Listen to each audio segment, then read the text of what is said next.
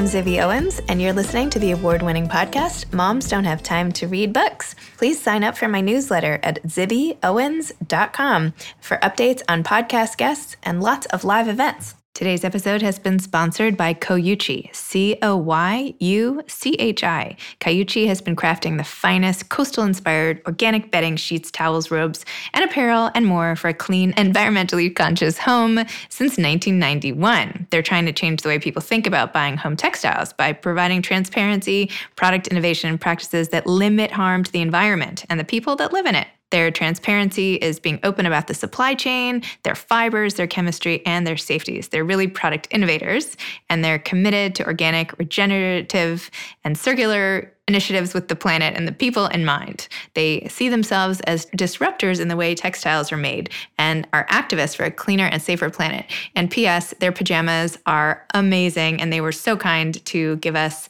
5 pairs of pajamas as giveaways, which we're doing on Instagram and everything else. So anyway, Coyuchi, you are the best. I love your jammies, and I'm sure everybody else will too. Thanks so much for being a sponsor. I'm here today with Janice Kaplan, who's the author of 14 books, including the New York Times bestseller, The Gratitude Diaries, and her most recent book, The Genius of Women: From Overlooked to Changing the World. Janice was formerly the editor-in-chief of Parade Magazine, deputy editor of TV Guide Magazine, and the executive producer of the TV Guide Television Group, where she created more than 30 TV shows that aired on primetime on major networks. She began her career as an award-winning producer at ABC's Good Morning America. Janice is a popular speaker at conferences and events around the country. She has appeared on Good Morning America, Today, CBS This Morning, and Entertainment Tonight, among others. A graduate of Yale University, she currently lives in New York with her husband, Ron. Welcome, Janice. Thanks for coming on Moms Don't Have Time to Read Books. It's exciting to be here. Thank you. So can you please tell listeners what The Genius of Women, your latest book, is about? Sure. Well, I think of it as a multi-layered book, but I think at its core, it's really about the women in every generation who have done extraordinary work and who have done extraordinary things despite all of the obstacles that might have been in their paths. And I used their stories as part of sort of a bigger narrative about the biases and problems and social expectations that we all have to deal with. I loved when you mentioned that Mayim Bialik, Blossom, put PhD in neuroscience under other in her resume because she said she just didn't know where to put it. And it's just such a perfect example of women not really taking ownership of the fact that they're super bright and geniuses, really. So tell me, what do you think that's about? Why is that? Well, in Mayim's case, she had been an actress. She had been the star of Blossom, as you said, and then she stopped acting and she went on and got her PhD in neuroscience. Now, you have to be serious to do that. You know, that's not just dabbling. A PhD is a big deal. And then she decided to go back to acting. She told me it was because she needed health insurance. And so she thought she better get that through acting. And her agent put her up for a job at the Big Bang Theory. And yes, as you said, when she was putting her resume together, she thought, well, I have this PhD. Well, in Hollywood, that's about as important as, you know, knows how to rollerblade. So she stuck it under other, and because it was for the Big Bang Theory, the producers assumed it was a joke. That it didn't even occur to them that it could be real. But she did get the part, as we well know. That show went on to be a huge success, and they changed the part that she was playing of Amy so that she would be a neuroscientist. And Mayim said that she thought it was so that she could correct any mistakes that that the writers made. That's so funny. And you mentioned early in the book how women will never say they're a genius. Like, if you ask any woman, no matter how smart, there was such a tiny percentage that would say, yeah, I think I'm a genius. Whereas men might have a different response to that. Right. Well, you know, the whole book started with a survey that I had, a friend of mine did, actually, Mike Berland, who's a wonderful pollster and strategist. And he did a survey where he found that 90% of Americans think that geniuses tend to be men. And when asked to name a female genius, virtually the only name anybody could come up with was Madame Curie. And to your point also, then he asked, do you think you are a genius? And no women said yes. And I forget the percentage of men, but it was fairly small. But there was a percentage of men who said, yes, I'm a genius. Now, perhaps they were delusional. I understand that. But the bigger point is that you can't be a genius. You can't achieve at anything unless you think you can, unless you believe that you can do it. And women do have this tendency for self-deprecation and to think that there's something that they're supposed to suggest that they're not quite as good as they really are.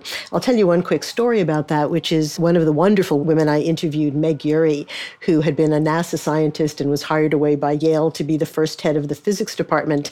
And she was telling me about a meeting she was at Yale with a group of tenured professors. And she started the meeting by asking them all to mention, it was a group of women tenured professors, by asking them to all say what they were an expert in. And she said the meeting started and the first woman said, well, I wouldn't call myself an expert, but my field of where I'm really good is. And each woman did some version of that same comment. And Meg said she was outraged. Being a tenured professor means you're an expert in a field, and the currency of academia is expertise. So even in something as straightforward as that, women are afraid to say, yeah, I'm darn good at this. And it's something that I learned as I was doing this book. I've always been self-deprecating. I've always thought it was a way to ingratiate yourself and to make people like you, to be a little bit self-deprecating. And I'm not going to do that anymore. Now I just see all of the wrongness of doing that. So if someone asked you if you were a genius, if I said, are you a genius, would you say yes? Well, no, I would not, because I don't think I'm a genius in the same way that the women I interviewed are. But I think at this point I could say I'm not a genius, but I'm really smart and I'm a good writer. Okay. All right. Well, that's close enough. Close enough. Oh, that was so hard to say. I don't know, though. I mean, it's drawing the line of who's a genius and who's really smart. That's tricky. There seems to be some sort of level of innovation or creativity usually, which people attribute to geniuses, right? It's not just like they're really good at something that exists almost. I mean, you had a quote, which I thought was really interesting. You had drinks with a man named Charles in London, I think, and you had asked him about the definition of genius. And he said, I suppose that would be where extraordinary ability meets celebrity. So there is that kind of acknowledgement from the public that what you're doing, are there secret geniuses? Like, does a genius have to be out and about? Like, what is a genius really? Well, it's a great question. And I was so taken with Charles's comment. It was Charles Jones, who's a professor at Cambridge. And we were talking about a different subject, actually. And I was just starting my genius research. And so I brought that up. And he came up with that formulation that genius is where extraordinary talent meets celebrity. Now, Charles is, as I said, an academic. He's an English academic. He's an English older academic. He did not mean celebrity in a Kardashian sort of way. He's probably never watched reality TV. But what he meant is that genius and talent needs to be recognized. It needs to be noticed. And over again, now and throughout history, women have had only half the equation. They've had the extraordinary talent, but it hasn't been noticed. It hasn't been recognized.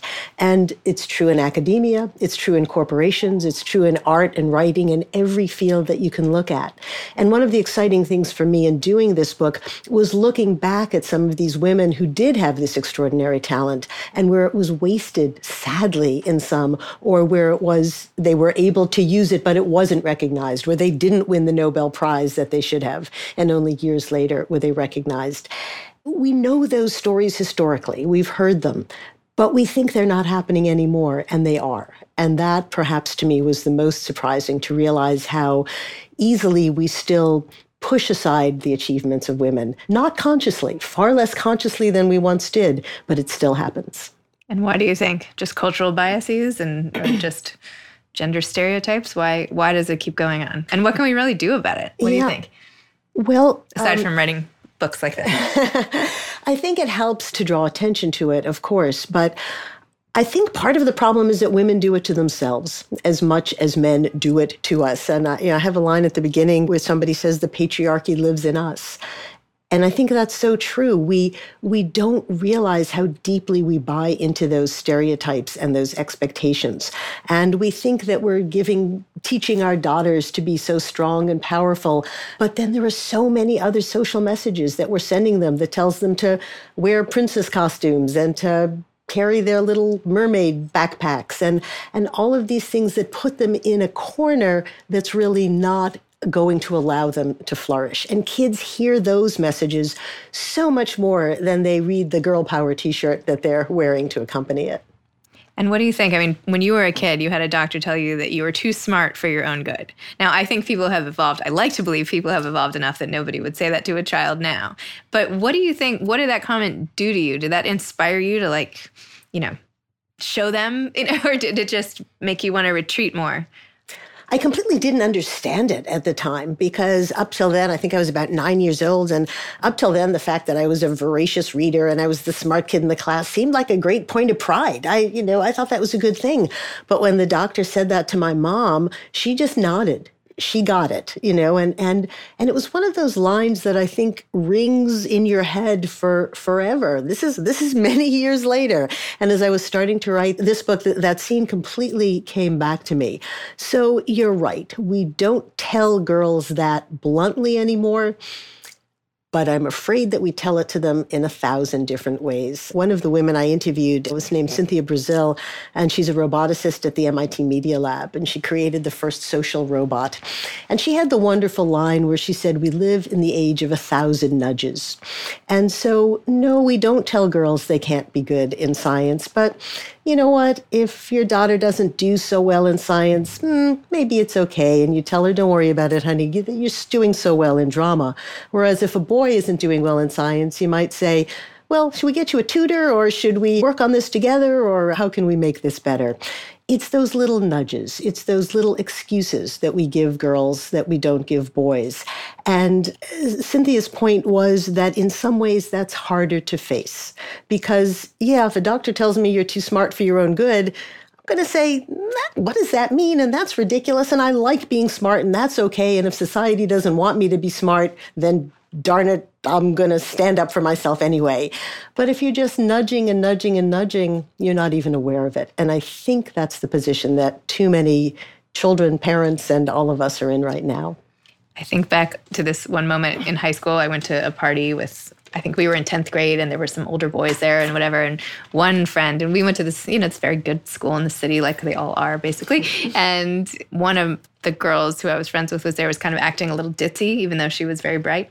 And one of the guys said, "You know, we like smart girls too." And I thought that was so awesome. I don't know why it made me think of this, but that you don't have to, like, the whole "let's be a damsel in distress" thing, like, that does not fly anymore, even for the guys most of the time. Well, that's great. And one of the things I found was that one of the traits that genius women seemed to have in common was that they had grown up overlooking gender, where gender was sort of not a part of their lives. Anne Wojcicki, who's the CEO of 23andMe, told me that she grew up on the Stanford campus. And so, you know, she's described her neighbors as all being a bunch of misfits, and in a nice way. And she said that her friends were all male and female, completely mixed. Her study groups in high school were boys and girls together, and it never occurred to her to think of herself in any different way. And I think that's so important, being able to have men and women, boys and girls, see each other as colleagues and friends. And she described getting to college and meeting some guy who made some comment to her about being a woman, or that you can't do that because you're a woman. And she said she sort of looked at him as like a sociological species that she should be studying, like, "Oh, you're one of those people who thinks that there's a difference." So yes, I think if we're able to do that, and if we're, it's a great gift that we can give our children.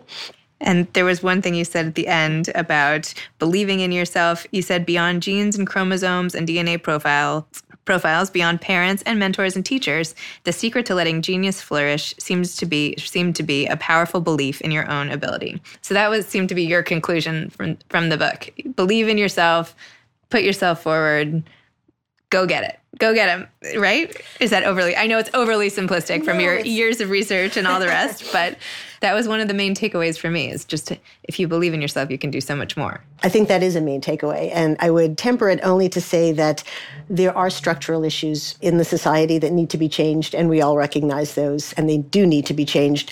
But right now, you only have your own life that you can deal with.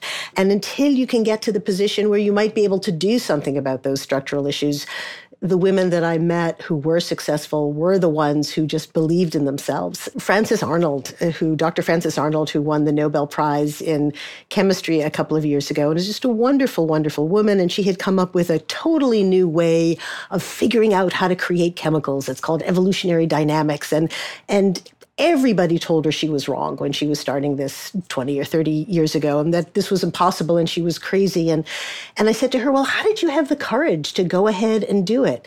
And she said, I did not doubt myself.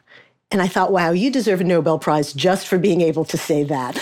But in one form or another, I heard that over and over again.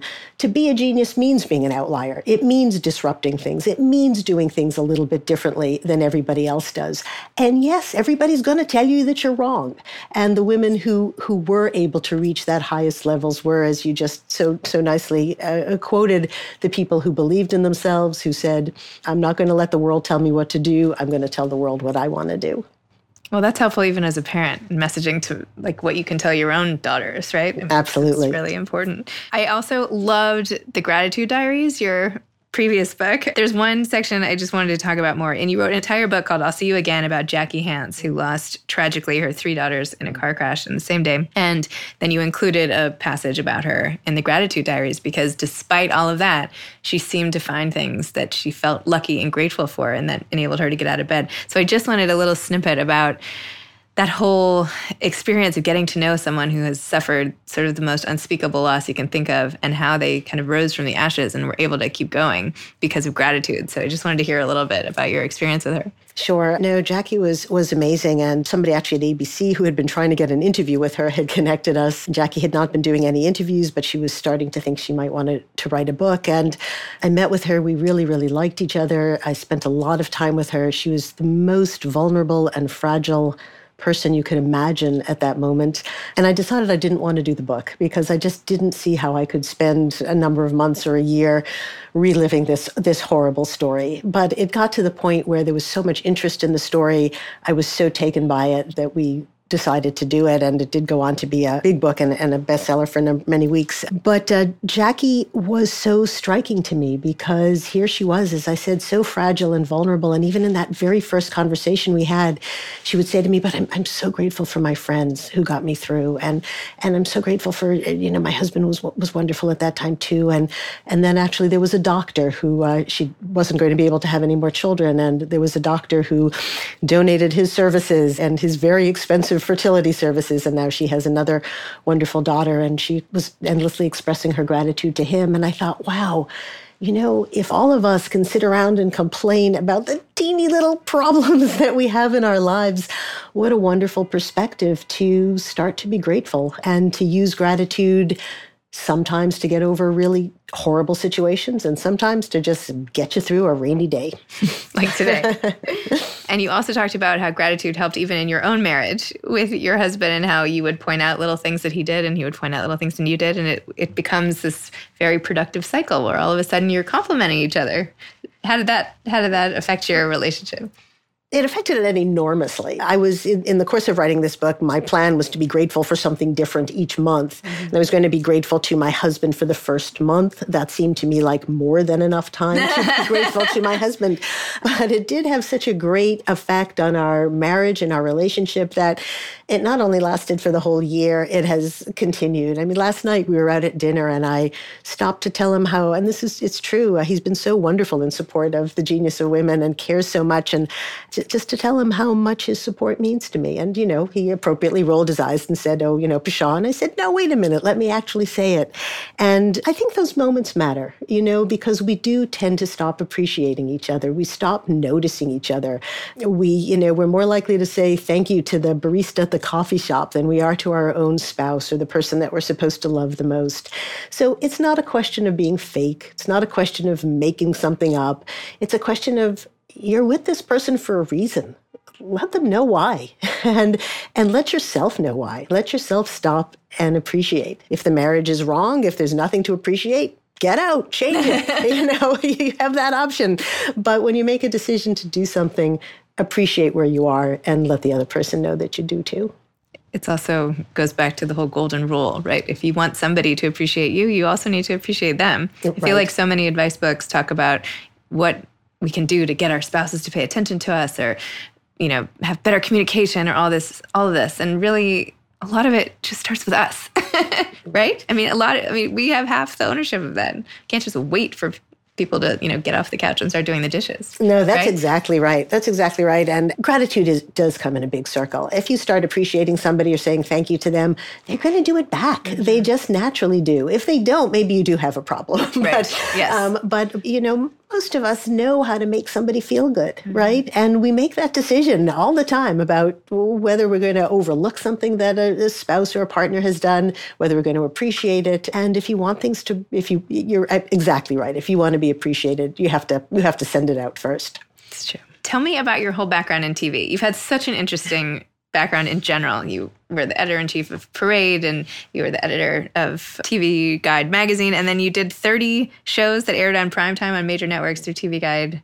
Tell me about that. That's so cool. That's just so cool. So what were some of the shows, and how did you want? Did you originally want to be a writer? Did you want to be in TV? Like, how did your career evolve in the way it has? Yeah, well, my career, I did start very early. When I was in college, I was a columnist at 17, and then I was on CBS Radio as a reporter, but when I was still a senior in college. So I was ambitious early, and I wrote my first book, which actually was called Women in Sports, the year I graduated college. I had a fellowship to write that book, so in some ways it's a nice circle back to be doing women's topics again. But I always was back and forth between television and magazines and writing, and at some point I thought to myself, like, wow, maybe if I picked one, I would be more successful at it. But then very quickly, all of media sort of has merged and blended. And so having those many different ways of approaching things has been great and has been fun, and also meets the fact that I have a very short attention span. So I always loved being a journalist because you get to explore something and discover something. Those 30 TV shows were wonderfully fun. I did some big award shows on Fox Network, actually. I did some music specials on ABC. I did shows on VH1. I did a food series on Food Network. So it was a big variety of shows and just a lot of fun to create the shows and come up with new things to do. And the best was the awards show because I got to borrow some really gorgeous dresses and jewelry to walk down the red carpet. And I had little kids at the time, so you didn't get to do that a lot. And maybe your short attention span is why you try all different types of writing. I mean, you've written so many books, 14 books, young adult, mystery, nonfiction, reported pieces, more memoir. You're all over the place. It's amazing. How do you keep coming up with all these ideas, and what leads you from book to book to book? Well, I did fiction early on. Most of my career was fiction. And then after I left as editor-in-chief of Parade, I started doing nonfiction. And I've just loved doing the nonfiction and the journalism because I'm curious about things. And so the last few books I've done tend to start with a question, with gratitude. It was, what would happen if I spent a year living gratefully? Could I really change the way I feel about the world? And with Genius, it was, why do we not consider women geniuses? What's going on here? And so that allows me to explore, to interview people, to travel. And I try to take my readers along with me when I'm doing that. I don't just give quotes about an interview. I usually take you into the room with me, and you get to meet the person with me and see how we're all talking together. So that's just been a lot of fun, and I love writing. It's what I've always done. It's sort of my hobby as well as my career now. And where do you like to write? Do you like to write at home, or do you like to go out, or the office, or coffee shops? Like, what's your process like? Well, I write everywhere, but particularly when I'm doing a book like this one, I find that I'm thinking about it all night. So my husband, the good doctor, gets up and gets dressed, and he's gone from the house at 7:30 in the morning, and I usually take my laptop into bed at that point, and because I've been thinking about things, and I want to get them down before I lose it. And then usually sometime around noon, I go, you better get out of bed. This is not a good look. And often I'll work at the Yale Club just to get out of the house and go somewhere, but I can write anywhere. I can write on trains, and I can write in coffee shops, and I can write in between meetings. And what's coming next for you? Do you have another book that you want to do after this? Any other big questions that are burning for answers? You know, I've always known the next book I was going to do as soon as I finished the one I had, and I don't on this one. I care so deeply about this subject, and I think it's so important, and I look forward to getting to talk about this book extensively and to trying to develop it in further ways and to try to get this message out, because I think it's crucial to all of us right now, and I just really want to focus on this and try to get people try to get that celebrity side, or at least the attention side, to this work, because I think it's important. Do you have any advice to aspiring authors? Write. Write about what you love. Don't try to figure out what the market wants. Write about what you care about and what you're passionate about. If there's a small corner that you can explore, do it. And try to learn about the world. Try to go out and explore things. It's not just your experiences. There's a whole big world out there, and world of people to talk to and to discover, and go out and find what's important to you. Great. Well, thank you so much for coming on the show. Thank you. My pleasure.